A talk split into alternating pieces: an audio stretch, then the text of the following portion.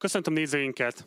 Ez itt a POST, a pandémia okozta színházi találkozó, az első napja a mi online fesztiválunknak, amely keretében különböző szakmai beszélgetéseket, vitákat szerveztünk a Magyarországi Színház művészet legkülönbözőbb szegleteiből érkező alkotókkal, háttérmunkásokkal és így tovább. Célunk ezzel a beszélgetés és vitasorozattal az, hogy részben azonosítsuk be és nézzük át, hogy milyen problémák voltak, amelyek már a járvány kitörése előtt feszítették a magyar színházművészetet, és a járvány, illetve az ennek ezzel együtt járó szociális és gazdasági válság hogyan fog kihatni a magyar színházművészet alkotóira, és leginkább a magyar színházművészet élvezőire, nézőire. A mai első panelünk, amelynek a címe az újranyitás dilemmái, összesen négy vendéget hívtunk el, hogy beszélgessünk erről a kérdésről. Nyilván ez az, ami a leginkább foglalkoztatja szakmabelieket is, a magyar színházművészet iránt érdeklődőket is. Most röviden bemutatnám a panelnek a vendégeit, és akkor utána folytatjuk, megkezdjük a téma kitárgyalását. Itt van velünk dr. Várdi Visi Katalin, tüdőgyógyász, szomnológus. Szervusz, üdvözöllek a műsorban. Sziasztok! Itt van velünk Szabó László, a Magyar Teátrumi Társaság titkára. Szervusz, üdvözöllek a műsorban. Szervusz, és én is köszöntök mindenkit. Itt van velünk Keszék László, a Magyar Színházi Társaság elnöke. Szervusz!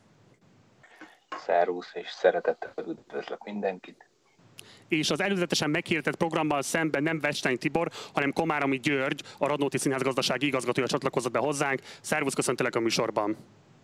Szervusztok, mindenkit üdvözlök. És akkor elsőként most Katalinhoz fordulnék, és azt szeretném kérni tőled, hogy röviden kérlek foglald össze, hogy jelenleg mi az orvostudomány tudása a, kifejezetten a koronavírusról. Tehát mit lehet tudni a terjedéséről, mit lehet tudni a fertőzésről. Ugye itt alapvetően az a kérdés, hogy milyen olyan helyzetek alakulhatnak ki mondjuk például egy színházi épület megnyitása során, amely kiemelt kockázatot jelent a fertőzés szempontjából. Úgyhogy kérlek, hogy főként arra szorítkozz, hogy egy átlagos színházi estén mik azok a szempontok, amikkel egyáltalán szembesülni érdemes a magyar színházművészet alkotóinak, miket kell végig gondolni, milyen helyzeteket kell végig gondolni, amelyben fennáll, kiemelten fennáll a fertőzés kockázata.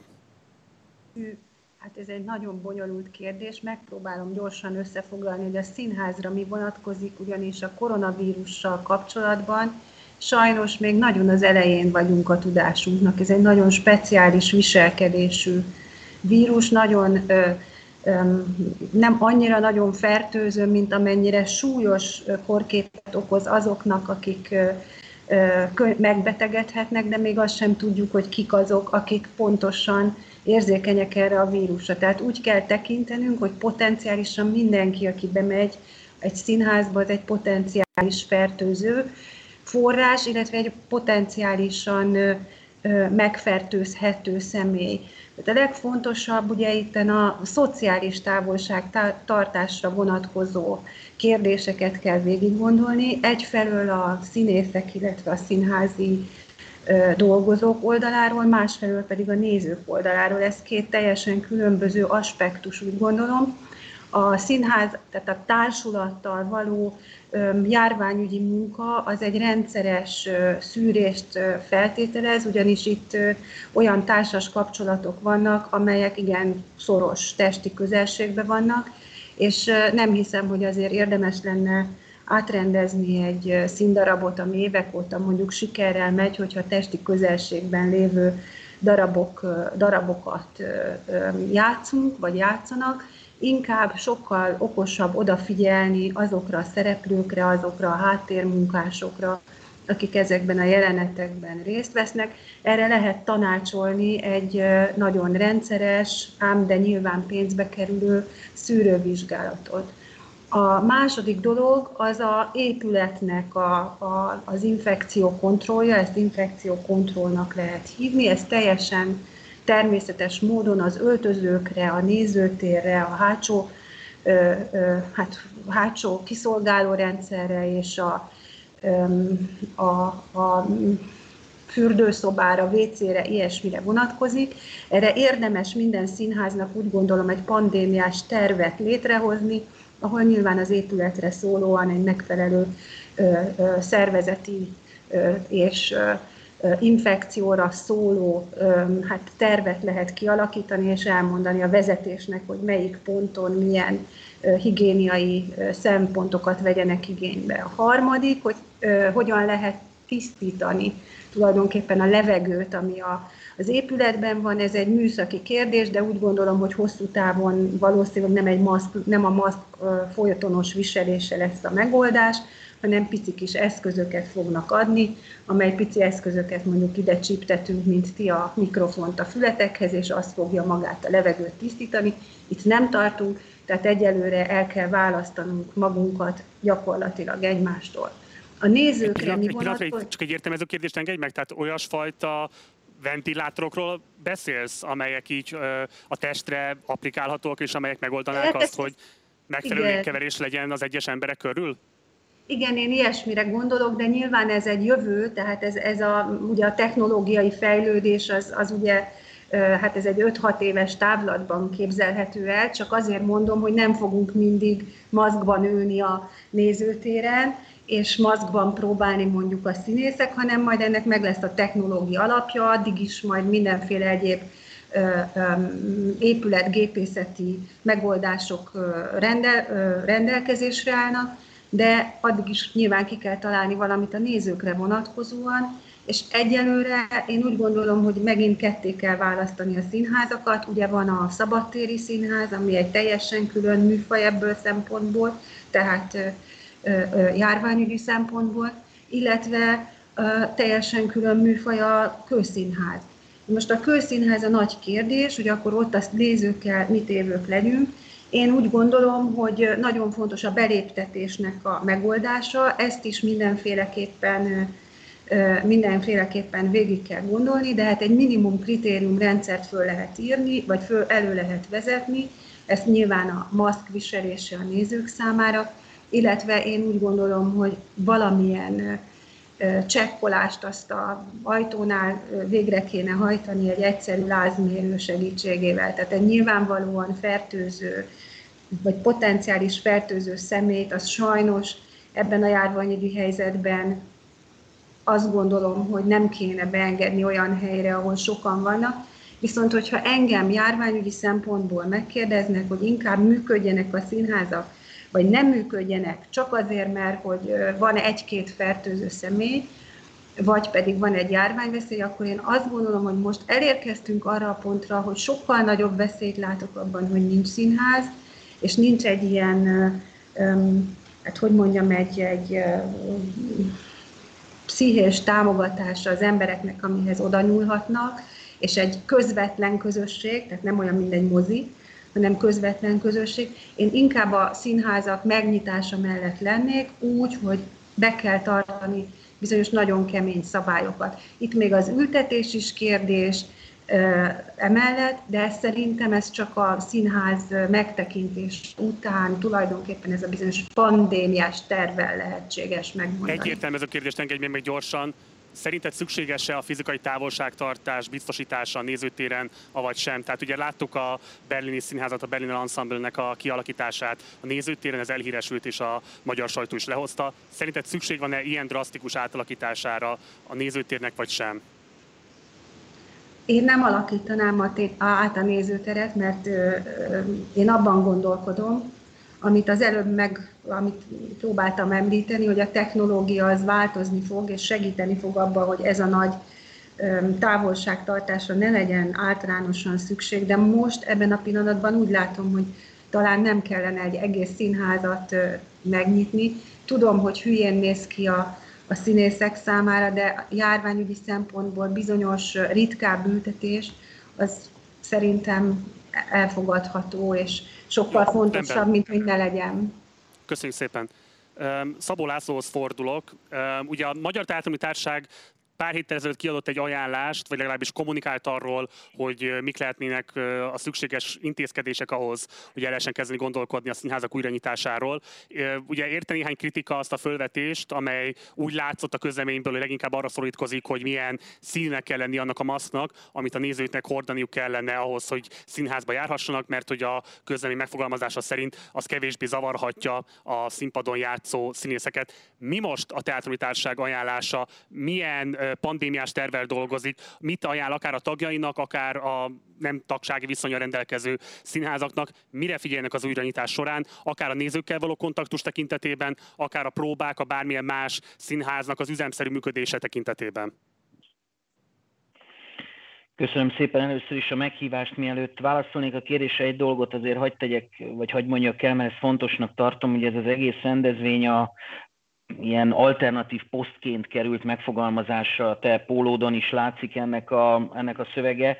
Én, mint a posztot, a Pécsi Országos Színházi Találkozót tulajdonló, kisebbségi tulajdonosnak a képviselő, azért hagyd mondjam el, hogy Egyelőre nincs arról szó, vagy a terveink szerint nincs arról szó, hogy elmarad a poszt, éppen azon dolgozunk, hogy szeptemberben talán ez megvalósuljon, hogy kérlek benneteket, hogy majd ezt nincs ezzel semmi baj, mert értem én, hogy ez egy ilyen jópofa dolog volt, de csak szeretném mondani, hogy lehet, hogy mégiscsak lesz poszt. Visszatérve a kérdésre, egyébként a maszka szerintem egy, Igen. A maszk az szerintem egy fontos ügy, azért beszéltem erről a fehér kontra a sötét maszkról, mert szerettem volna azt érzékeltetni, hogy konkrétumokat is szeretnénk megfogalmazni. Tehát nem pusztán arról szóljon az ajánlás, hogy hát mindenki nagyon vigyázzon a másikra, meg tartsa a távolságot, mert nem tudom, ezt már ezer módon elmondták, és remélem, hogy mindenki egyébként figyel rá, hanem, hanem vannak konkrét javaslataink is, hogy miképpen történjen egy színházi előadás, ami, ami tényleg segít abban, hogy mindenkinek a, a lehető legkomfortosabb legyen, és ehhez bizony az is hozzá tartozik, hogyha lehet, akkor sötét színű maszkot viseljenek a nézők, mert ez kevésbé zavarja az előadást. De visszatérve a konkrét kérdésedre, igen, egy ajánlásrendszert állítottunk össze, ezt egyébként folyamatosan frissítjük, mert mindig jönnek az új javaslatok. Én leginkább a felé szeretnék ebben az ajánlásrendszerben menni, és ezt is mondjuk, hogy ne féljenek a színházak, próbálják megtalálni azt a módot, amivel a legbiztonságosabban meg lehet nyitni. Teljesen egyetértek Katalinnal azzal abban, hogy ma már azt hiszem, hogy nagyobb értéke van annak, hogy vissza tudjuk terelni a nézőket a színházakban és bármi másban is a normál kerékvágásba. Azt tudjuk mondani, hogy nem kell megijedni, túléljük ezt is, van jövő, meg fogjuk találni a módját annak, hogy, hogy ismét együtt legyünk. legyünk. Én azt látom, hogy a színházak, most leginkább persze a kőszínházakról, az árterekről beszélek, készülnek is erre, és legkésőbb szeptemberben a normál színházi évad kezdetekor meg fogják teremteni annak a feltételeit, hogy lehessen ismét színházba menni. Talán már korábban is, de akkor biztosan. Mi a mondás arra vonatkozóan, hogy a 65 évnél idősebb színészeknek ajánlják, hogy részt például a próbákon? Etikus egyáltalán mondjuk az ilyen korú színészeket próbára behívni, vagy bármilyen módon előadásban szerepeltetni, addig, amíg nincsen egyébként vakcina a vírussal szemben? Kifejezetten az volt az ajánlásunk, hogyha lehet, akkor ettől próbáljanak tartózkodni a színházak. Ö, nyilván vannak részben online lehetőségek, amivel a próbába azért be lehet vonni őket, de védjük, vigyázzunk az idős színészeinkre, ők maguk is, nem egyel, nem kettővel én is beszéltem, ők maguk is nagyon okosan, értelmesen kezelve ezt a helyzetet ö, ö, ö, igyekeznek vigyázni magukra, és ez így helyes. Ö, próbálják, próbáljanak egyelőre a színház színházak ebben, ebben valami olyan megoldást hozni, ahol, ahol nem tesszük kockára az ő egészségüket. Azt én személyes ismeretségi körömből tudom, hogy van már egy-két olyan magyar filmforgatás, amely elindult, és amelyeknek nagyon szigorú protokollokat kell betartania, egészségügyi protokollokat kell betartania, annak érdekében, hogy minimalizálják a fertőzés veszélyt. Ezeknek a protokolloknak a költségátvállalásában egyébként a Magyar Filmalap szerepet vállal, tehát ezeket nem hárítja rá a produkcióra. Van-e arra esély, hogy akár a minisztérium, akár más fenntartó, kifejezetten mondjuk akár a lázméréshez, akár mondjuk a különböző tisztasági eljárásokhoz többletforrásokat biztosítson a színházak számára, a színházi társulatok számára. Van-e ilyen követelés, vagy van esetleg ilyen tárgyalás, amiről be tudsz számolni, vagy be tudsz számolni? Őszintén szóval ez föl sem merült még eddig bennem, úgyhogy tök jó ötlet. Ezt, én is tudom, hogy elindultak filmforgatások, de ezt nem tudtam, hogy a film alap átvállal ilyen jellegű költségeket, de ahogy vége ennek a beszélgetésnek be fogom írni az ajánlások közé, tök jó ötlet, miért is ne lehetne, és sportban is ismerünk erre vonatkozó példákat, hogy a országos szövetségek átvállalnak ilyen költségeket, miért ne lehetne a színházaknál. Nagyon jó ötlet, köszönöm. És akkor ezt szerinted a minisztériumnak kellene megtennie, vagy kinek kellene ezt megtennie?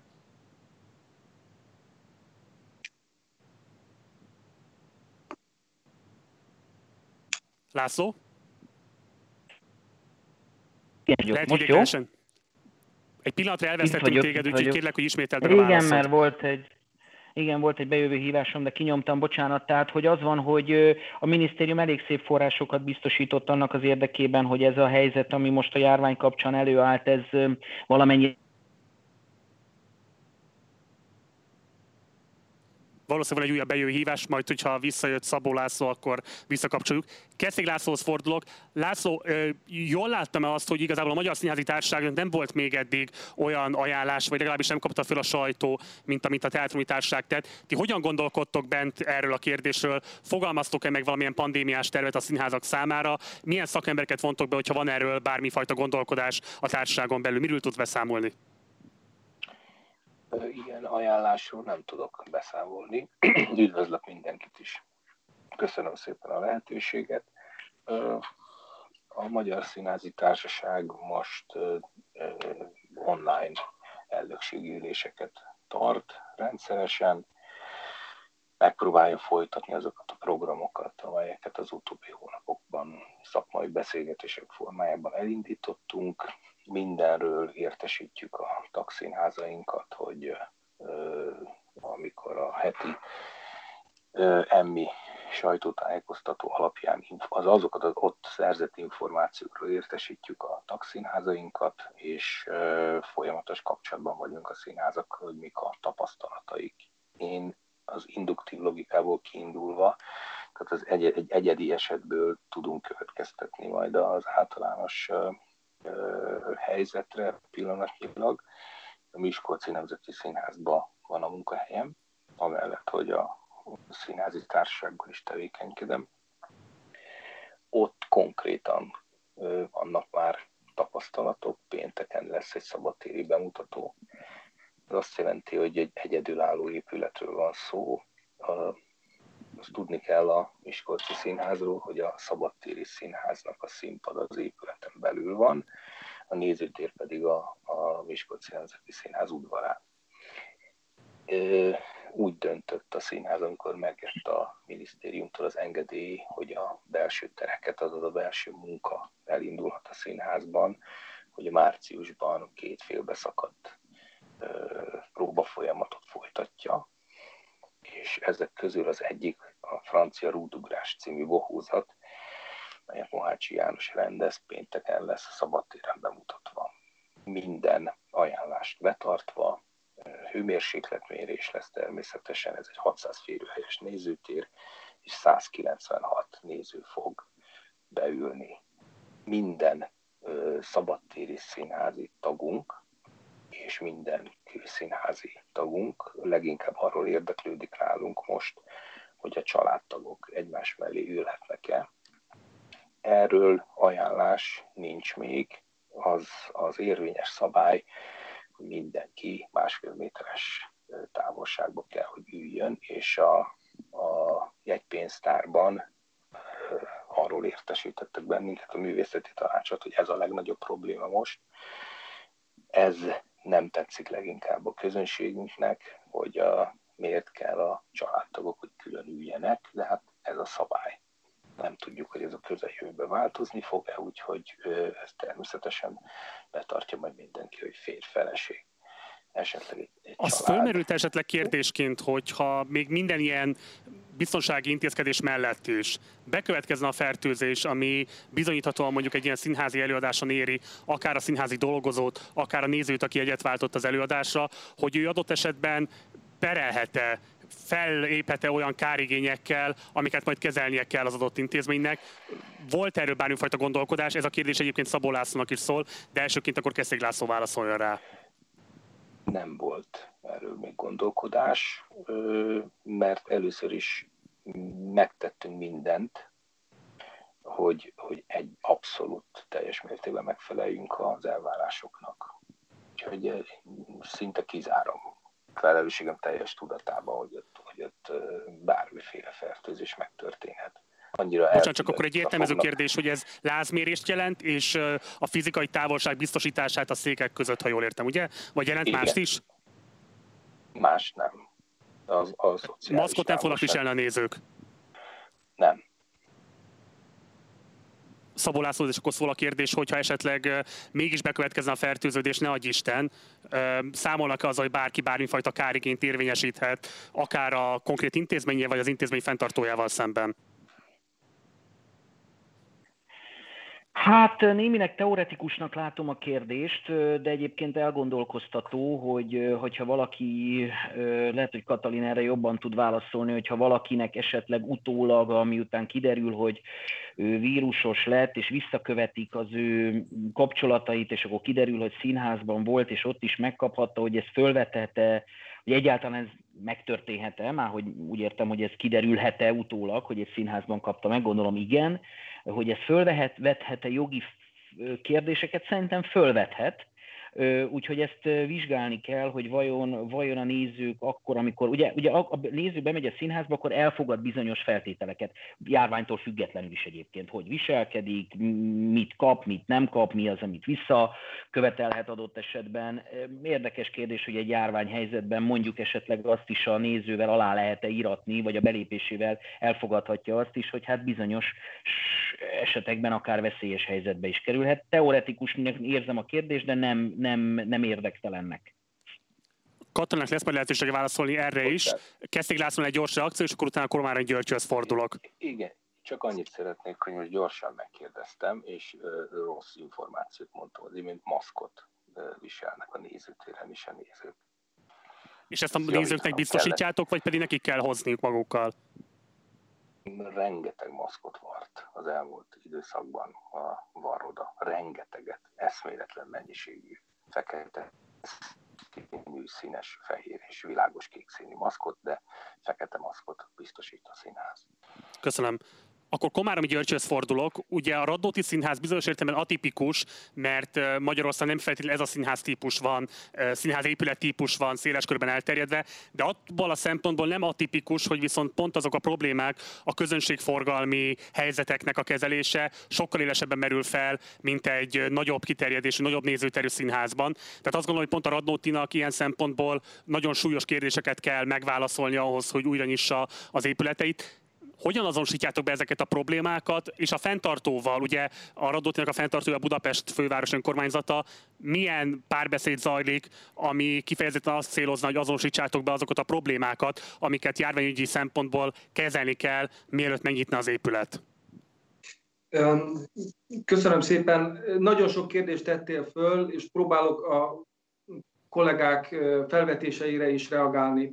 Először is egy általános megjegyzés ami, amiket mi állítunk, vagy mondunk, véleményt fogalmazunk meg, és itt előttem is ugye különböző kérdésekről véleményt mondtunk, egy nagyon fontos aspektust mindig tegyünk hozzá, vagy gondoljunk hozzá, mégpedig ez az idő kérdése. Két héttel ezelőtt, egy hónappal ezelőtt is teljesen más volt a helyzet, és ezek a mondatok vagy kijelentések, amiket itt előbb hallottunk, ezek csak akkor értelmezhetőek, hogyha hozzáteszünk, hogy milyen időszakra vonatkozik. Tehát most jelen pillanatban szabadtéri rendezvény bizonyos feltétellel megrendezhető, de hogy mi lesz június 15-e után a jogszabályi környezet júliusban, augusztusban és szeptemberben, amikor a legtöbb kőszínház megnyit, ezt azt gondolom, hogy nincs az a jó tehetség, aki el tudná mondani. Tehát azok a felvetések, hogy most maszkban lesznek-e a nézők szeptemberben vagy sem, vagy, vagy minehez kell alkalmazkodnunk, azt nem tudjuk. Egy, igazából a legtöbb közünk a jelenhez van, és ezzel a bizonytalansággal harcolunk. Tehát nagyon jó, szerencsés volna, hogyha ezt az időfaktort mindig oda tennénk, hogy a jelenlegi ismeretünk szerint, a jelenlegi helyzetben most, ha holnap színházi előadás lenne, mik lennének a feltételek. A színházak számára a legfontosabb kérdés a közszínházak számára, hogy az őszi jegyek értékesítésekor hogyan hirdethetik meg a szeptember-októberi előadások. Jelen pillanatban ma még nem lehet meghirdetni ezeket az előadásokat teljes nézőtérrel, elvileg valamilyen ültetési protokoll szerint lehetne most meghirdetni. Lehet, hogy ez a helyzet változik, drasztikusan változik júni 15 után, de a legtöbb színház azt gondolja erről, hogy ő akkor fogja meghirdetni az év, évadát, a szeptember-októberi előadásokat, hogyha teljes nézőtérrel az összes jegy potenciális értékesítése mellett tudja meghirdetni az előadásait. A radót is így számol, bocsáss meg? Igen, igen, a Radnót is így számolt, tehát mi azt mondtuk, hogy mi Július 15-én már szeretnénk meghirdetni az előadásokat, föltenni a jegyértékesítési rendszerre, de augusztus 1-től mindenképpen. Ugyanis azt látni kell, hogy egy új világ köszönt ránk, nem biztos, hogy szebb, sőt, az a színházi nagy reneszánsz és felfutás az a 7,5 millió éves színházi egy eladás, az szerintem már nagyon-nagyon a távoli múltba vész, tehát visszacsökken a, a nézőszám, és azzal kell számolnunk, hogy ebben az új világban nem egy-két hét alatt fognak el a jegyek, hanem lehetőleg minél hosszabb idővel előtte. Akkor bocsánat, meg... itt egy értelmező kérdést engedj meg, hogy igazából nektek ez nyilván egy gazdasági kényszer is, tehát azt gondolom, hogy, vagy azt hallom ki a válaszodból, hogy nektek nem éri meg, vagy nem tudjátok megtenni azt, hogy kisebb létszámmal fogadjatok nézőket, mint ahogyan egyébként azt a nézőteretek lehetővé teszi. Igen, én azt tapasztalom, tegnap volt egy fővárosi e, színházigazgatói találkozó, és pont ez reflektálok is, vagy, vagy utalok arra, kérdezted, hogy milyen a párbeszéd a fővárossal. E, egy tájékoztatás, egy beszélgetés a főpolgármester helyettes asszonyjal, illetve a fővárosi fenntartású színházak igazgatói, gazdasági igazgatói voltak jelen, és ott az általános véleménye a közszínházaknál az volt, hogy, hogy amennyiben van korlátozás, jelentős korlátozás, tehát félnézőtér, negyednézőtér, vagy valami speciális szabályozás, akkor nem, nem biztos, hogy érdemes kinyitni. A Radnótiban a, a, a Radnóti vezetősége megfogalmazta, hogy mi még a, ugye még a többi színházhoz képest is egy, egy furcsa helyzetben vagyunk, tehát ha, ha a legkisebb korlátozás is elriasztja a mi nézőinket, a mellékhelyiség előtti sorbanállással, a kis előtérrel, tehát ha, ha szeptemberben úgy alakul, hogy bármilyen fizikai korlátozás van, vagy bármilyen járványveszély van, akkor mi nagy valószínűséggel nem fogunk kinyitni. Tehát, hogyha mondjuk a jegyek harmadát felét arra köteleznek, hogy ne értékesítsétek és ilyen távolságot tartsatok a nézők között, akkor a Radnotnak az a válasz, hogy ameddig ez a helyzet fennáll, addig ti nem fogjátok megnyitni a színházat. Jól értelek? Ö, igen, azzal a kiegészítéssel, hogy a színházban minden változhat. Tehát ez most ez Ezt egy... értem, hogy nem egy végleges válasz, csak azt mondja, mostani tudásod alapján ez a válaszod. Igen, és ez művészi oldalról, mint pedig gazdasági oldalról, logisztikai oldalról védhető. Csak gondoljatok bele, és most a kollégáknak is mondom, hogy, hogy ugye a színházi néző pszichésen valamikor az előadás aranymetszésénél szokott köhögni egy néző, és akkor többen hozzá csatlakoznak. Most képzeljétek el egy maszkban ülő, helyet kihagyó helyzetben, amikor már egy órája együtt vannak a, a nézők, valaki elkezd köhögni, nem a színházról szól ez a, onnantól kezdve az együttlét, hanem a félelemről, veszélyről. Ez teljesen világos. Ugye a Katalint szeretném csak visszaidézni, mert az ő orvos szakmai véleménye az volt, és én más orvosokkal is, akikkel beszéltem, szintén azt mondták, hogy a fizikai távolságtartás a nézőtéren az egészen addig, amíg nincsen vakcina, szükségszerű, tekintettel, hogy nem lehet beazonosítani, ki az, aki potenciális vírushordozó. Ez a dilemma fölmerült a fővárossal való párbeszéd során, György. A, az általános vélekedés, vagy a jogi álláspont az, hogy ugye a jogszabályokat tartjuk be, és a jogszabályokat értelmezzük, és lehetőség szerint egységesen szeretnék a fővárosban, illetve a fővárosi színházak ezt értelmezni. Amíg a másfél méter social distance elő van írva jogszabályban, amíg a 65 év felettiek más kategóriába esnek, tehát léteznek a különböző bevásárlási sávok, stb., akkor ebben az esetben nekünk ezt figyelembe kell venni, és ebből deriválva azokat a szabályokat meg kell alkotnunk, próbáljuk egységesen majd megalkotni, de a másfél méterből következik egyébként a három hely kihagyása is, mert az másfél méter, és e, e, ennek a jogi levezetése ez. Ezt próbáljuk értelmezni, és hogyha megszűnik a másfél méter, ezt tettem fel a fővárosban is a kérdést, hogy várjuk-e azt, hogy júni 15-tel megszűnik ez a másfél méter, akkor, akkor egy új protokoll ki kell dolgozni, remélhetőleg kedvezményesen. Én nem élezni akarom ezt a konfliktust, csak arra akartam felhívni a figyelmet, hogy ha a jogszabály meg is változik, a járvány nem biztos, hogy követi a jogszabályt. Tehát, hogy simán előállhat az a helyzet, hogy ameddig nincsen vakcina, addig ez a fertőzés veszély, ez a kiemelt fertőzési kockázat, ez fönnállhat. Ö, legalábbis a Katalinnak ugye ez volt az orvos szakmai véleménye. Erről a kérdésről zajlik-e gondolkodás a Radnóti főváros relációban? A fővárosi színigazgatók beszélnek erről, illetve a fővárossal vannak egyeztetések. Annyit tudok mondani, hogy tehát egy picikét, tehát a, itt elő följött egy kép, hogy a másfél méter is egy furcsa ügy. Szóval ezek a védőintézkedések, bármilyen védőintézkedés nem száz százalékig hatásos. Senki nem tudja megmondani, hogy az a másfél méter az mire elegendő, vagy most ha, ha pár másodpercre egy méterre csökken, vagy elmegy mellettem, mi történik. Tehát ez, semmilyen intézkedés nem százszázalékosan hatékony.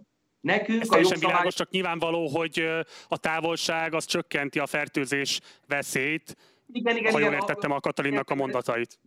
Igen, röviden egy mondat. Tehát nekünk a jogszabályoknak kell megfelelni, abból próbálunk egy szakmai protokollt csinálni. Mi egyébként nyárra már csináltunk a, a, munkavállaló, a, a munkavállalók számára, illetve magunk számára. Tehát a jogszabályoknak felelünk meg, és meg kell felelnünk annak, hogy kellő gondossággal járunk el. Ez egy nem jogi fogalom, vagy hát ez egy ilyen rugalmasabb dolog. Konzultálunk szakemberekkel, konzultálunk kollégákkal, színházvezetőkkel, és megpróbáljuk a lelkiismeretünknek, a szakmai ismeretek tükrében létrehozni. Járványügyi szakember vagy orvos szakember be van vonva egyébként ezekbe a beszélgetésekbe? Konzultálunk velük, illetve kérünk véleményt többek között a fővárostól állásfoglalás sokat. Jó, köszönöm. Bizony. Katalin, egyrészt kérlek, hogy ha lehet valamilyen módon számszerűsíteni, valahogy tegyél arra kísérletet, hogy egyébként milyen jelentősége van egy zárt térben, egy színházi nézőtéren a fizikai távolságnak az egyes nézők között. Másrészt pedig kérlek, hogy röviden ismertesd azt, hogy kifejezetten azok a speciálisan előadóművészeti helyzetek, amikor mondjuk emelt hangon beszél egy előadó, adott esetben énekel, az milyen módon esetlegesen erősíti fel a fertőzés veszélyt, hogyha ő maga egyébként fertőzött. Tehát nyilván itt egy erőteljesebb nyáltermelés zajlik, erőteljesebb, most bocsánat a kifejezésért, távozás zajlik a nyálnak a, a, a szájszervekből, tehát hogy a rágószervekből, tehát hogy valamilyen módon ott láthatóvá válik az, hogy sokkal könnyebben lehet átadni ezt a vírus, vagy legalábbis vannak ilyen vélekedések. Kérlek, hogy erről is hozd meg velünk az orvos szakmai álláspontodat. Először is azt szeretném elmondani, hogy a WHO ajánlása alapján a 60 év alattiakat és felettieket különbözőképpen kezeljük. Egyfelől a maszk tekintetében, ott 60 év a határ egyébként, az 60 évnél fiatalabbak sima sebészi maszkot elegendő használniuk, annél idősebbeknek pedig a úgynevezett FP2-es, FP3-as, vagyis orvosi maszkot ajánlják. Ez nagyon fontos. A másik nagyon fontos, hogy folyton erről a másfél méterről beszélünk, Igaziból nem az egymás mellettel van a baj, hanem azzal nincs igazából baj, hanem az egymás előtt üléssel. Ezért mondtam, hogy minden színháznál meg kell nézni, hogy konkrétan milyen ülések vannak, milyen távolság van a sorok között, mert vannak nagyon hát lazasor szerkezetű színházak is. Tehát azért mondom, hogy minden színházba az én véleményem szerint személy, vagy épületre szóló pandémiás tervre van szükség, és igenis a föl, ö, ö, ö, színház fenntartóknak érdemes erre egy infektológust, orvost, bármilyen ebben képzett szakembert megkérdezni. Ugyanis szerintem sokkal kevesebb a félelem akkor, hogyha nem általános szabályokat vonunk le a, az, egy, az egyes színházakról, hanem a törvény érte, ahogy György mondotta, hogy deriválják az ő saját, a jogszabályt a saját helyzetükre vonatkozóan. Na most valóban az egy nagy kérdés, hogy mi van, valaki énekel, ugrál, és nagyon erősen hát nagyobb sebességgel és nagyobb ütembe megy ki a adott esetben a vírus. Erre mondtam azt, hogy a színháznak igenis én szerintem egy előírás alapján, amit akár a, az egészségügyi költségvetésbe is be lehet tenni, mert hiszen ez egy veszélyes munkakör, bizony, lehet rendelkezésre álló gyors, viszonylag olcsó, gyors tesztek segítségével az adott színészeket, akik párologtatnak, úgymond, le lehet szűrni naponta. Ez, ez, ez 10 ezer forint alatt van naponta nézve, és nem fog olyan alacsony eséllyel fog fertőzni, amennyire alacsonyan csak lehet, és nyilván a, ahogy fejlődik a diagnosztika, ezt nagyon szépen lehet folytatni. Nem mondom, hogy azon PCR-t kell venni, ugye, ami a hivatalos genetikai kimutatása a vírusnak, mert nem is elég szenzitív, mert körülbelül hármat kéne venni ahhoz, hogy biztosak legyünk benne. Ennél ez a bizonyos gyors teszt, ez tökéletesen megfelel a célnak, viszont ugye az első sorban ülő embereket, hát óvni kell, hogy leköpjék. Ehhez pedig maszkot kell viselni. Tehát én azt szoktam mondani, hogy, a, hogy az, arra lehet például ö, odafigyelni, hogy az első sorokban ülő nézőknek adjunk egy szuperebb maszkot, mint ami, mint ami a, a, mit tudom én, a hátsó sorokban. Tehát egyszerűen dinamikusan végig kell gondolni. Nekem is például van tapasztalatom arra vonatkozóan, hogy mit tudom én most akkor légzési beteg színészek esetében hogyan lehet azt megcsinálni, hogy például el tudja játszani a színházi darabot, amit egyébként nem tudna, mert olyan mozgások vannak, mert és egyszerűen a rendezővel volt már rá mód, megterveztük, hogy hogyan történjen.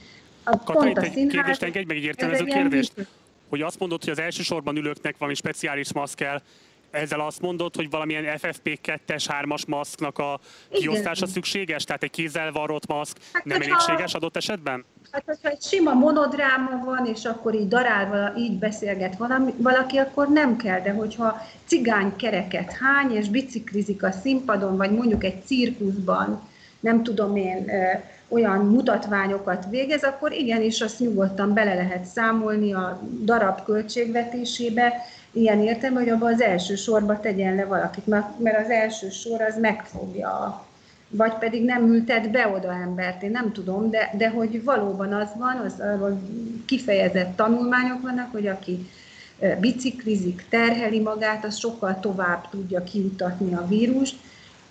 Szerintem, hogyha betartjuk ezt a maszk szabályt, akkor nincsen ebből probléma. Egyszerűen a maszk az véd, repülőgépen is véd, tehát ez egy nagyon fontos dolog, a repülőgép az pont egy olyan zárt tér, ha maszkban beültetik, nincsen, nincsen ebből probléma. Szerintem, szerintem darabhoz is lehet igazítani ezeket a dolgokat. Ebben szerintem semmi ördögtől való nincs, és nem minden, nem minden infektológiai helyzetet tud egy jogi rendszer kezelni. Azért Világos. van rá egy orvos, hogy ezt egy Világos. picit átlássa. Ezért érdemes azt megmondani, mert olyan más szemlélettel nézzük ezt, mint mondjuk egy jogász vagy egy gazdasági ember. Nagyon köszönöm.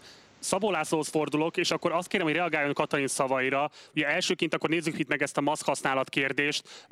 Számol-e azzal például az a pandémiás terv, amit a társaság fogalmazott meg, hogy darab típusonként, előadás típusonként más és más védelmi protokollokat javasoljon, illetve hogy a védelmi protokollokat igazítsa az adott színházi intézmény fizikai kialakításához is? Azzal mindenféleképpen számolunk, és ezt, ezt jeleztük is, hogy azt én, hogy minden színháznak ki kell alakítani a saját a járványjal kapcsolatos, vagy a járvány elleni védekezéssel kapcsolatos saját tervét. Tehát biztos, hogy teljesen másképp működik a, a, ez a védekezés egy nem tudom én 600 fős, 800 fős, akár 1000 fős hatalmas színházteremben, és teljesen másképp működik egy 20 fős, 30 fős pici szobaszínházi vagy kamaraszínházi térben. Ez teljesen világos, de szerintem ezt pontosan tudják a színházvezetők, ezzel azért olyan nagyon nem találtuk fel a meleg vizet. Az egy nehéz kérdés, és a, a Gyuri mondatai őszintén szólva nagyon elgondolkoztattak, ezt én nem tudtam, hogy ti a Radnótiban így gondolkodtok, hogyha ezek a, ezek a szabályok megmaradnak, akkor, akkor nem nyitok ki. Mert ugye az egy nagyon nehéz kérdés, és hagyd tereljem át a beszélgetést egy kicsit másik térbe, hogy, hogy ugye a színházaknak rettenetesen vigyázniuk kell a nézőikre, és nem csak a szónak az egészségügyi értelmében, hanem a bizalmi értelmében is.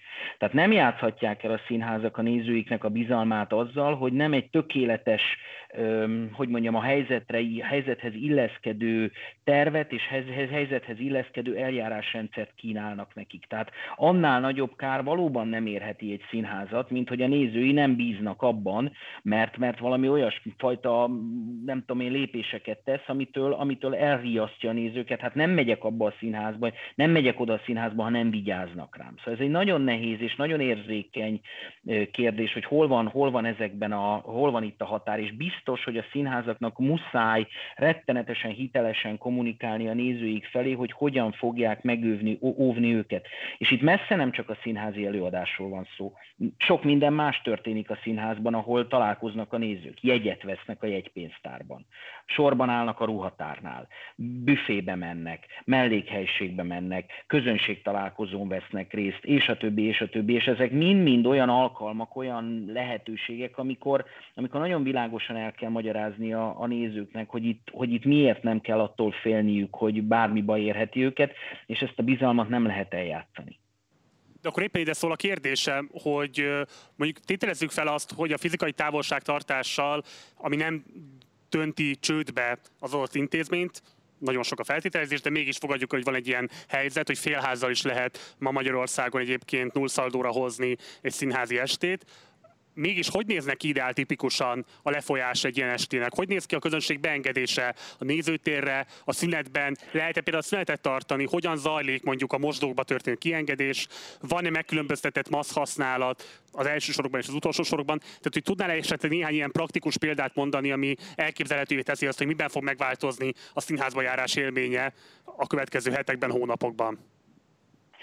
Mondok ilyen praktikus példákat is, de azért egy kicsit nézzünk a dologra generálisabban. Tehát, hogy persze ez a távolságtartás, meg minden, de hát most egymás közt szólva a, a, az életünk minden területén be tudjuk ezt tartani? Hát üzletekben, bevásárláskor, közlekedési eszközökön, hát valójában ott sem tudjuk igazából betartani. Tehát még lehet, hogy én be akarom tartani, de a mellettem levő már nem tartja be, és már közel jön, és már odaül, és nem tudom micsoda. Tehát, hogy azért ez egy, ez, ez, ez, egy nagyon nehéz kérdés, és, és nyilván a színházaknak is minden zárt terű rendezvényt létrehozó szervezetnek nagyon komoly felelőssége van abban, hogy mert addig, amíg ez az emberek között zajlik, hát addig azt mondom, hogy ez mindenkinek a saját felelőssége, de ha én kinyitom a színházat, és azt mondom, hogy gyertek be, akkor innentől kezdve az az én felelősségem is, vagy a színház felelőssége is, hogy be tudja tartatni a nézőkkel vannak ilyen ötleteink. Például azt mondjuk, hogy a lehető legtöbb jegyértékesítést át kell terelni az online térbe.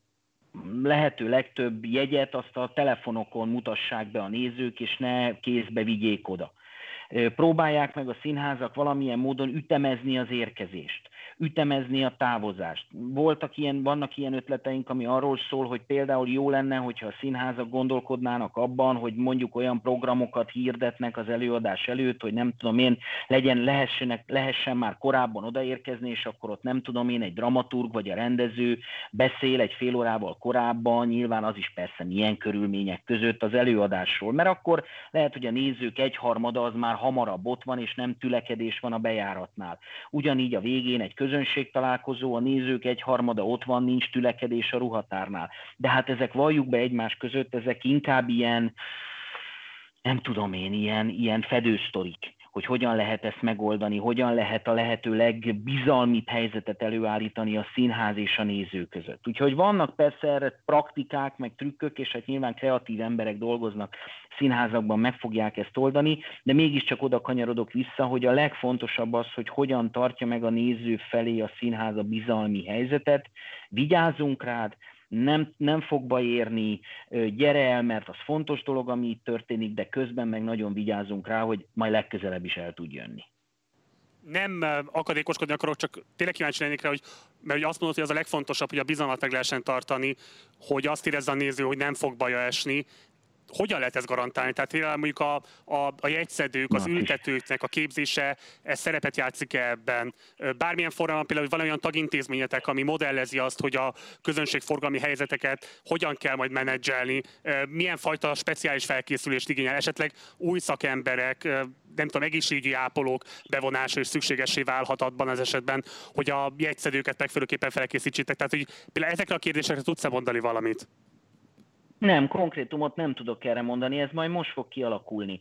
De természetesen teljesen igazad van, persze. Oda merek menni a jegyszedőhöz, a jegyszedőm kesztyű legyen, ne legyen kesztyű, megfogja a jegyemet. Tehát ezek mind-mind olyan kérdések, amik, amik, amik, amikből összeáll ez a bizalmi, nem tudom én, építmény a kis téglákból. Nem tudok erre most ö, ö, példát mondani, mert még a színházak nyitva sincsenek, tehát hogy még valójában ennek a, ennek a példái, vagy ennek a jó gyakorlatai ki sem alakulhatnak. Mi azért rakjuk össze ezeket az ajánlásokat, és bővítgetjük, hogy próbáljunk javaslatokat tenni, erre figyelj, arra figyelj, ezek, ezek, ezek, ezek azok, azok a dolgok lehetnek, lehetnek fontosak. Kicsit aggályosnak látom egyébként azt, hogy, hogy ez az egész ez hogy fog, hogy fog elindulni, mert csak egyetlen olyan ügy kell majd aztán, ne adj úristen, ahol valami probléma van, és azonnal bedől a dominó, és azonnal el, elterjed, hogy úristen, nehogy menjetek színházba, mert ott baj érhet benneteket. Úgyhogy nagyon-nagyon óvatosnak kell lenni. És egy utolsó kérdés engem, mégis utána Keszég Lászlóhoz fogok fordulni, hogy a Magyar Teátrumi Társaságon belül hogy zajlik? Van egy infektológus, akivel maga a társaság kidolgozza ezeket a protokollokat, vagy minden tagintézményetek föl van kérve, hogy a saját hatáskörben, vagy a fenntartóval egyeztetve vonjon be ilyen szakembert? Nem, biztos, hogy nem akarunk központi, hogy mondjam, ilyen iniciatívákat adni. Nem dolgozunk infektológussal, mert nem dolga egy érdekképviseleti szervezetnek. Arra viszont fölhívjuk a tagszervezetek figyelmét, hogy muszáj, hogy szakemberrel konzultáljanak. Tehát, hogy mi, értem én, hogy az elmúlt három hónapban mindenki virológiai szakemberré képezte ki magát, mert a Facebook ehhez nagy segítséget adott, mert ezt meg azt meg annak az ellenkezőt is lehetett olvasni, de azért ne abban higgyünk, amit magunk gondolunk, hanem forduljunk szakemberekhez, és azt kérjük a színházaktól, hogy mindenkinek legyen ilyen partnere.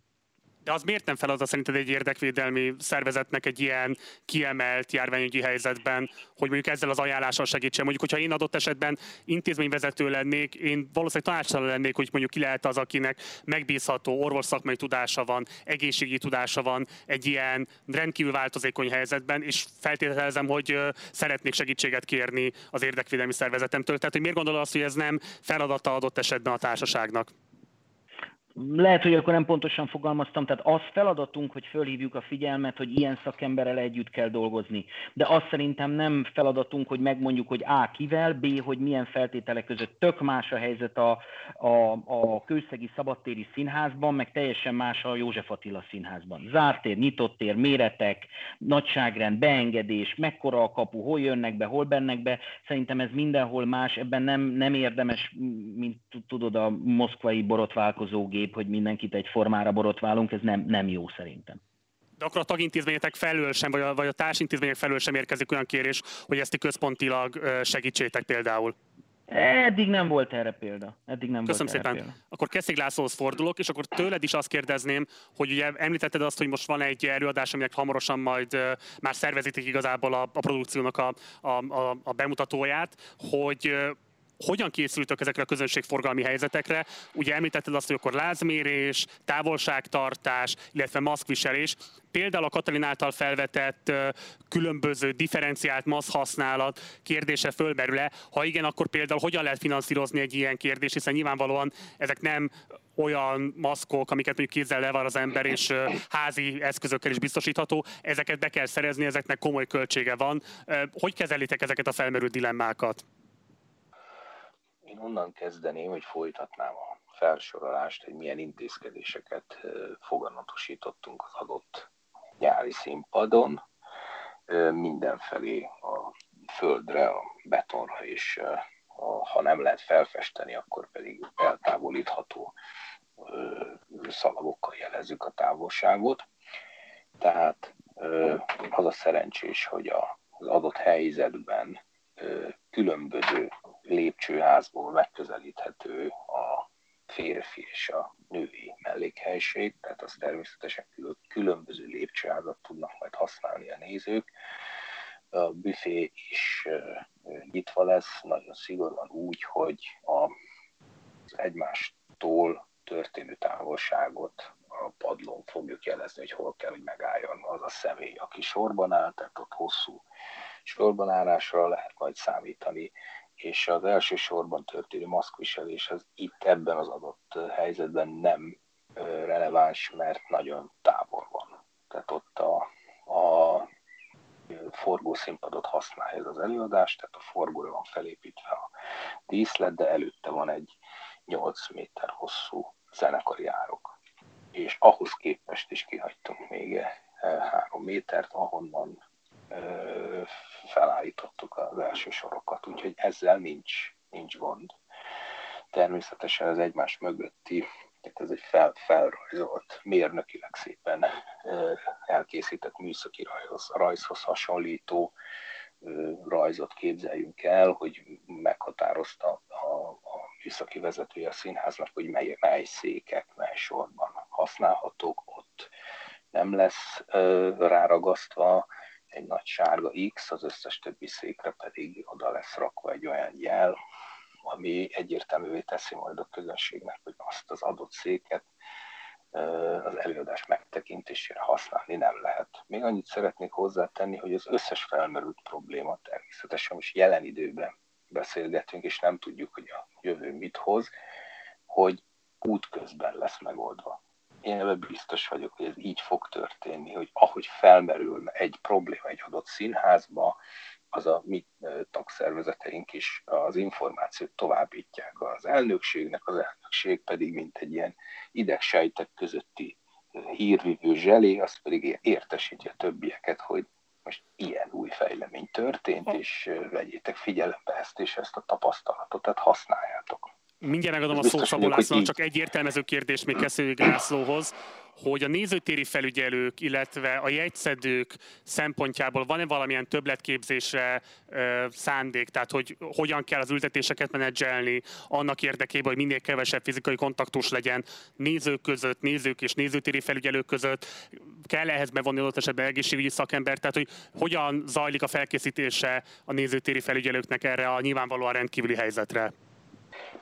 Egyelőre még a, a szabadtéren természetesen rövid tanfolyam volt, hogy hol helyezkedhetnek el, maszkot fognak hordani. Nyilvánvalóan az, hogy bent az épületen belül, hogy lesz, erre még most nem tudok válaszolni, de természetesen be kell vonni szakértőt, és, és ö, oktatni kell azokat a hölgyeket, mert általában hölgyek a mi színházunknak az esetében a nézőtéren dolgozó munkatársaink, és lesz egy tanfolyam, százszázalékosan biztos vagyok. És akkor miatt még átadom a szót Szabó Lászlónak, egy gyors kérdés még Keszig Lászlóhoz.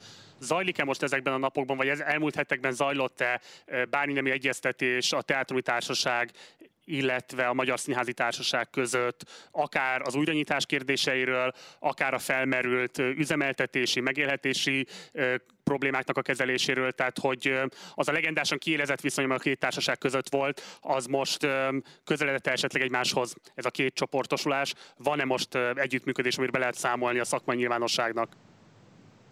üzenetváltás volt, konkrét együttműködés nem, de azt hiszem, hogy ez, ez, ez most annyira kiélezett szituáció, hogy ez, ez nem jutott eszébe senkinek. Köszönöm, akkor Szabó László jelentkezett, akkor kérem, hogy mondd el, amit szerettél volna, és akkor kérek te is majd fejts ki azt egyébként, hogy szükséges lenne esetleg most ebben a kiélezett járványügyi helyzetben a Színházi Társaság és a Teátrumi Társaság között keresni az együttműködésnek a különböző formáit, hogy közös legyen a felkészülés az újranyitásra. Nálad a szó tessék. Köszönöm szépen. Hogy kezdjem akkor ezzel a másodikkal? Szerintem mindig minden olyan kérdésben, amikor, amikor, hogy mondjam, helyzet van, akkor a két társaság tud együttműködni és tud közös álláspontot is megfogalmazni. Ebben konkrétan most ez még így nem merült föl, de semmi akadályát nem látom, és szerintem a Laci is így gondolkodik erről. Amikor, amikor helyzet van más ügyekben, akkor mindig elérjük egymást, és mindig sikerül beszélnünk egymással. Tehát ez a legendásan kiélezett, ez, ez, ez persze lehet, hogy néha kívülről így látszik, de azért belülről nem feltétlenül így van. A másik, amit, ami miatt jelentkeztem, hogy azért még egy szempontot vegyünk figyelembe, amit persze szintén majdnem ennyire hosszasan ki tudnánk vesézni, hogy azért nem nagyon tudjuk, hogy a nézők hogy fognak reagálni nem nagyon tudjuk, hogy a nézők, amikor majd megnyílik a lehetőség, hogy akkor, amit a Gyuri mond, mert ugye a színházak most valóban a úgynevezett művészi titkári értekezlet már zajlott, tehát a színházak művészeti titkárai elkezdték egyeztetni az őszi programokat a színházak el fognak kezdeni előbb vagy utóbbi jegyeket értékesíteni, de nem nagyon tudjuk még, hogy a nézők hogyan reagálnak erre a helyzetre. Vesznek jegyet, vesznek bérletet, ahol már azért három, négy, öt előadásra elkötelezik magukat. Tényleg most készen állnak arra, hogy szeptember közepén, vagy akár még hamarabb elmenjenek színházba? Van-e rá pénzük? Van-e rá akaratuk? Hisznek benne? Stb. stb. Tehát ez azért még mind-mind árnyalni fogja a helyzetet, amikor majd a színházak összességében az országban, meg egy-egy színházban érezni fogják, hogy mit szeretnének a nézők. Akarnak-e most színházba menni, félnek-e ettől, szeretnék ezt, fontos-e ez nekik, költenek-e erre, van-e félelmük ettől. Nyilván most a nyári szabadtéri színházi előadások ebben egy kis orientációt adnak, de teljes egészében ezt most még nem látjuk szerintem. Jó, az utolsó megszólalási körre lesz már csak időnk, úgyhogy lesz egy kérdésem Katalinhoz, és egy kérdésem a maradék három ö, megszólalónkhoz. Katalin, azt szeretném kérni tőled, hogyha három ajánlással kellene élned a magyarországi színházak felé, akkor mi lenne az a három legfontosabb szempont, amit ajánlana nekik, hogy mindenképpen tartsanak szem előtt, és ezeket priorizálják, hogyha gondolkodnak az újranyitás kérdéseiről. Mi az, amire kellene figyelniük, és ami nem kellő súlyjal esik latba, amikor ezeket a dilemmákat áttárgyalják a nyilvánosságban a különböző szereplők. Tehát mi az a három szempont, ami szerinted alultárgyalt, de fontos lenne, hogy tudatosítsák magukban a magyar színházművészek alkotói, résztvevői, munkatársai. Tessék! Engedd meg, hogy először nagyon egyszerű legyek. Az első és legfontosabb, hogy nekem az az érzésem, hogy az emberek színházba akarnak menni, és hogy ennek a körülményeit meg kell valamilyen, vagy nagyon jó lenne megteremteni. Tehát ez egy érzés, és nem feltétlenül orvos szakmai megjegyzés volt. Én nagyon egyszerű vagyok ezen a területen. A, én egy kicsit, hogy mondjam, unortodox állásponton vagyok. Én azt gondolom, hogy vagy maszk, vagy szociális távolságtartás. Tehát én nem, ha megfelelő maszkban van az illető, akkor én nem gondolom, hogy kell másfél, vagy nem tudom hány méteres távolság.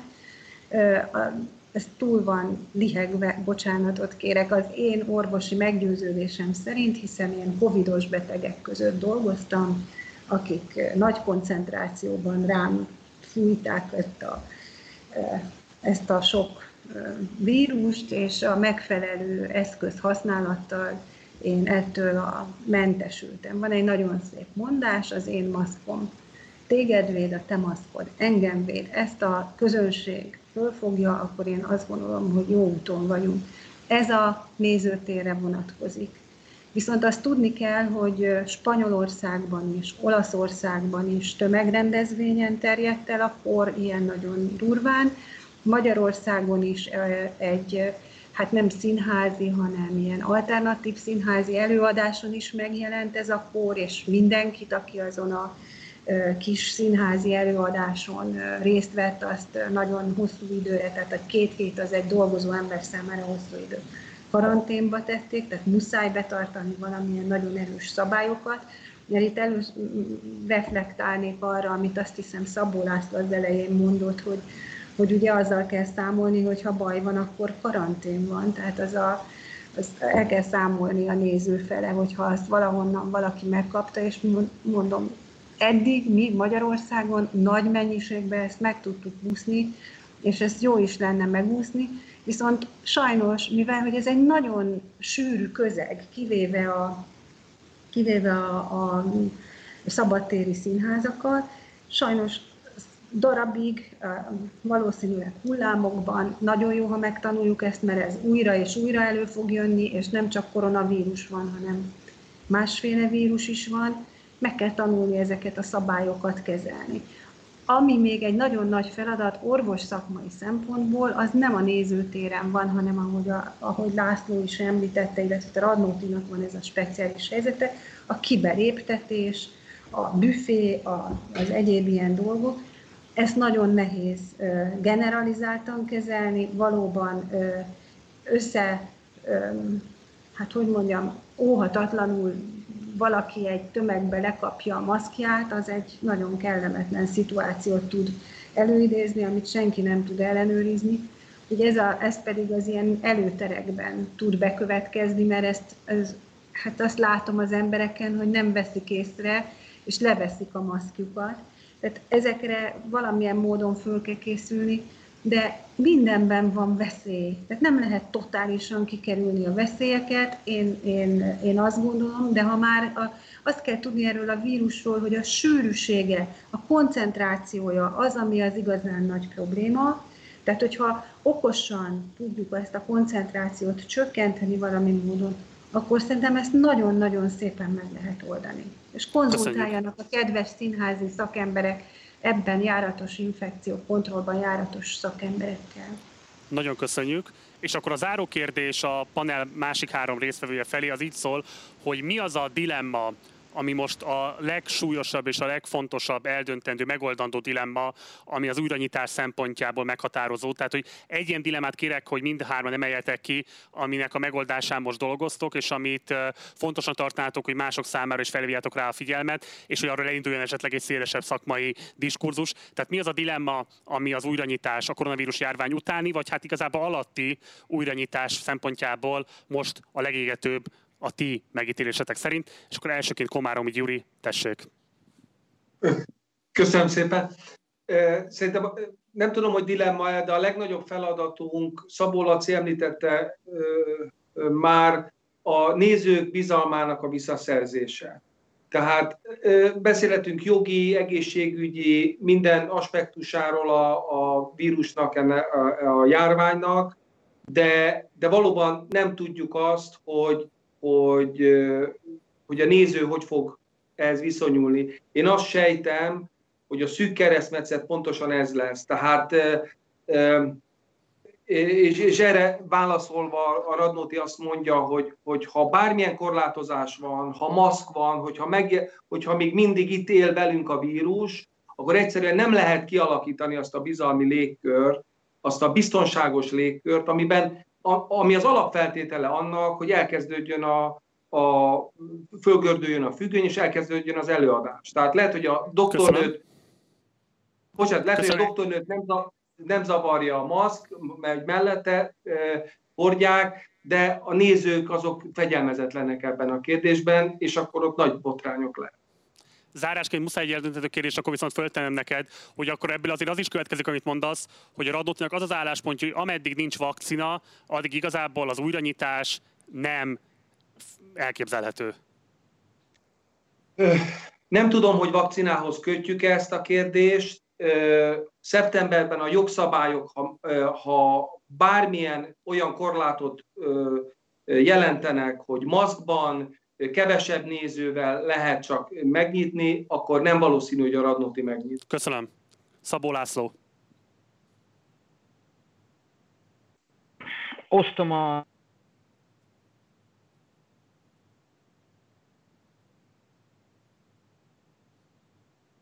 Akkor... Itt vagyok, hallatszodom? Most igen. Igen, bocsánat.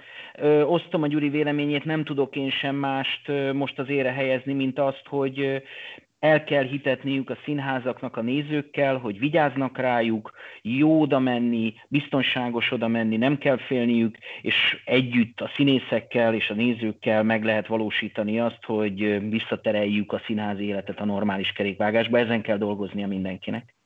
Te osztod Komárominak az álláspontját? Tehát, hogyha lesz bármifajta korlátozás, az fölvetheti a színházak további zárvatartását a te megítélésed szerint? Ö, hogy fölvetheti, azt osztom, hogy emiatt nem nyit ki a Radnóti ezen, vagy bár bármelyik színház ezen gondolkodnom kellene nekem is. Minden esetre rendkívül drasztikus és világos, egyértelmű döntés. Nem vagyok benne biztos, hogy más színházak osztják ezt az elképzelést. És akkor egy utolsó kérdés még engedj meg, hogy egyébként az a jobb, ha egységesen követ minden színház egy adott megoldást, zárva tart, nyitva tart bizonyos korlátozások mellett, és így tovább, vagy jó az, hogyha mindenki külön utas megoldásokban próbálkozik, és aztán meglátjuk, hogy mi jön ki belőle. Melyik az, ami szerinted inkább szolgálja a nézői bizalom megépítését? Biztos, hogy az egységes megoldások szolgálnak. Köszönöm. Kezdték László. Én mélyen egyetértek az előttem szólókkal, viszont az, arra szeretném felhívni a figyelmet, hogy nagyon nagy a különbség a, a vidéki és a budapesti színházak között egy bizonyos szempontból, hogy vidéken erős a bérletrendszer még mindig. Én két színházat ismerek behatóbban, ezek a színházak 90 előadással tartoznak a bérleteseinknek. Most konkrétan nagyon-nagyon fontos dolog ez a Miskolci Nemzeti Színházban, hogy a bérletes előadásokat így elkezdjük törleszteni már a nyár folyamán, és nem csak ezt az egy előadást fogja játszani a színház, hanem még másik kettőt, és július 20-áig lényegében lesz a szabatéri színpadon egy, egy, egy tervezett nyári nem is tudom, utófarok, ami, ami, amely során le tudunk elég sok, elég nagy előadás számot. A következő óriási dilemma még az, hogy a jövőben a, a vidéki nagy színházak, a vidéki nemzeti színházak hirdessenek egy bérletet, vagy nem. Ezzel is foglalkoznak a, az intézmények vezetői. A Miskolci Színház úgy döntött, mert ezt tudom, és ez felelősségem teljes tudatába beszélek erről, nem fog bérletet hirdetni, megpróbálkozik azzal, hogy szabad jegyeladásban értékesíti a meghirdetett évadnak a, a, az előadásait, a jegyeket. Köszönjük szépen. Bocsánat, az, hogy le kell zárnunk, mert túlfutottunk a műsoridőnkön. Biztos, hogy hogy rengeteg gondolat maradt még mindannyiatokban, és ígérem, hogy fogjuk még majd valamilyen formában folytatni, de most ezt eddig tudtuk folytatni.